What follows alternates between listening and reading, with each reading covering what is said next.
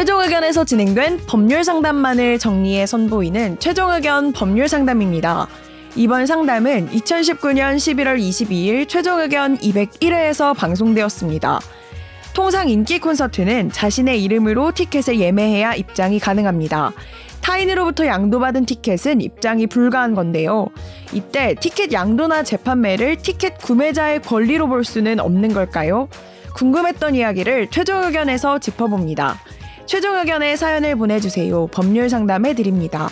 sbs voice news 골뱅이 gmail.com 팟캐스트 설명글에서 메일 주소를 복사해 붙여 넣으시면 더욱 편하게 사연을 보내실 수 있습니다.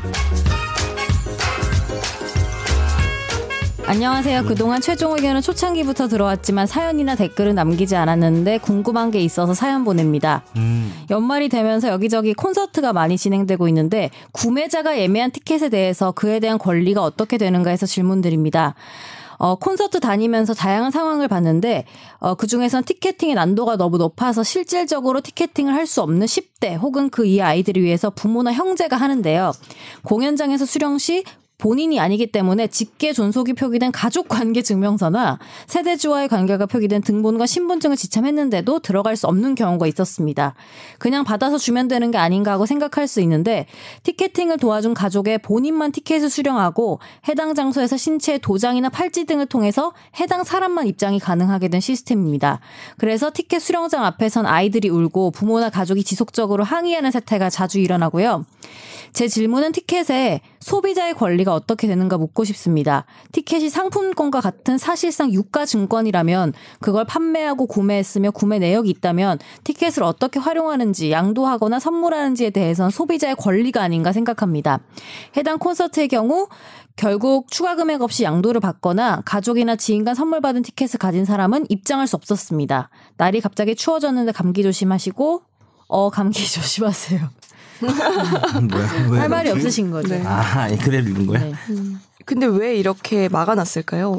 본인 아니면 불법 거래를 막기 위한 게 아니라 음. 기본적으로는 그렇죠. 암표, 거래를 음. 막으려고. 네. 음. 이런 부작용이 있는 거네요.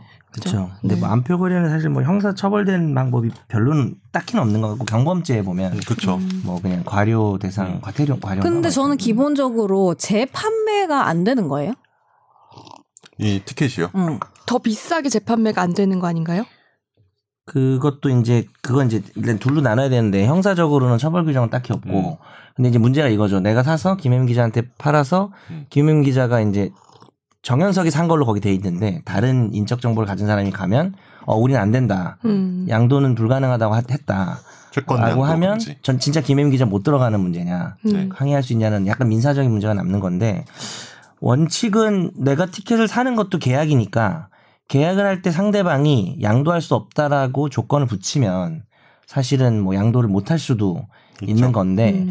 대량으로 판매하고 소비자 대 기업의 관계로 볼 때는 또 이제 뭐 약관 같은 경우에 되게 뭐 티켓 양도 금지하는 부분에 대해서 뭐 좀 설명이 잘 안 됐다든지 음. 눈에 잘 안 띄게 했다든지 하면은 뭐 약관 무효를 주장할 수 있는 경우도 있을 것 같아요. 근데 예를 들면 음. 티켓 예배할 때 보면 약간 선물하기 이런 기능도 있잖아요. 여튼 내가 사서 남한테 그, 선물하는 거잖아요. 그런 기능이 있는 것 자체는 당연히 양도를 금지 안 한 티켓이겠죠 아마. 그러니까 특별한 사정이 없으면은 이게 그러니까 그리고 유가 증권이 아니라 무기명 증권이에요. 이게 무기명 채권이에요. 무기명 네. 채권. 그래서 돈으로 환산을 할 수 없는 거야. 무기명 음. 채권은 채권을 이행해줘야 될 채권자가 안 적혀 있는 거지. 예를 들어서 음. 김혜민 기자랑 나랑 차용증을 쓰거나 매매 계약서를 쓰면은 그건 지명 채권이거든요. 네. 왜냐하면 받아 돈을 받을 사람이 매도인 뭐 이렇게 정해져 있잖아요. 대여자. 네. 근데 이거는 이름이 없잖아요. 그냥 상품권 음. 이런 것들은 다 무기명 채권이라고 해서 그냥 손으로 딱 전해주면 그게 양도 방법인 거예요. 네. 어 근데 음. 콘서트 티켓 같은 경우는 인적사항 넣는 것도 있잖아요. 아 인터넷으로 구매할 어, 때는 어, 그런 거 할것 그러니까 같은데 넣을 어. 때는 뭔가 보통 양도를 금지해놨을 가능성이 그쵸. 있죠. 음. 넣으면은 금지. 그냥 이제 뭐 기부지권처럼 네. 딱 그냥 바코드 발급돼가지고 음. 아까 선재 말한 것처럼 선물하기로 되는 그런 경우라면 아니겠지만. 음. 그렇죠. 네. 티켓팅 안 해봐서 요즘 많이 그렇게 돼 있나요? 공연 티켓을 뭐 많이. 근데 요즘 되게 네. 그 야구도 그렇고 음. 이 안표에 대해서 되게 엄격하게 엄격하게 하려는 것 같은 분위기인 음. 것 같기도 해요. 안표를 막겠다는 이유가 정당성이 있기 때문에 양도를 제한을 했다면은 살 때 그걸 인지하고 샀기 때문에 음. 제한이 될 수도 있겠네요. 그럼 난 궁금한 게 애들 같은 경우에는 네. 어떻게 해야 하나? 그냥 자기 아이디로 그러니까 하는 방법밖에 없는 건가? 근데 대개는 같은데. 19세 이하는 어떻게 회원 가입도 되게 제한이 있지 않아요? 그쵸? 어, 14세 부모도 미만 14세 인가? 뭐 이런 근데 네. 그리고 이거. 애들이 어. 어리니까 광크를 이제 부모가 해주는 음. 부모가 내 생각에는. 현실적으로 가능한 방법은 애 아이디로 가입을 해서 음. 예매를 하고 무통장 입금을 하는 방법밖에 아. 없, 없잖아. 그렇게 하면 음. 음. 어. 좋겠지. 어차피 신용카드 못 쓰니까 음. 그렇죠. 내 생각입니다. 근데 이제 뭐 자기들이 어쨌든 금지를 시켰고 현실적으로 부모들은 이런 불편함이 있는데 음. 뭐 그거를 그 업, 귀- 업체 측에서 우리는 분명히 뭐 했다 굳이 했다. 양보하면 안 된다 그러면 사실 조금 방법이 없고 음. 뭐 개선책이 있다면은 공, 공지를 좀 세게 해서 음. 아이들이 많이 볼 티켓 같은 경우에는 반드시 뭐 미성년자도 본인 명, 그 미성년자 명의로 구매해야 된다라는 거를 공지를 명확하게 좀 해야 되겠네요. 근데 이거 이 정도의 융통성은 좀 발휘해 그러니까 가족 같아요. 증명서가 네. 있는데도 네. 사실 가족 간에 아빠가 사가지고 딸한테 안 펴팔진 않잖아요. 그쵸. 파는 거 아닐까? 아, 아, 저는 좀 내가 생각이 내가 신발 있었거든요. 사는데 아빠 수수료 좀돈좀 벌자. 나중에 나이 늙어서 용돈 부족할 때.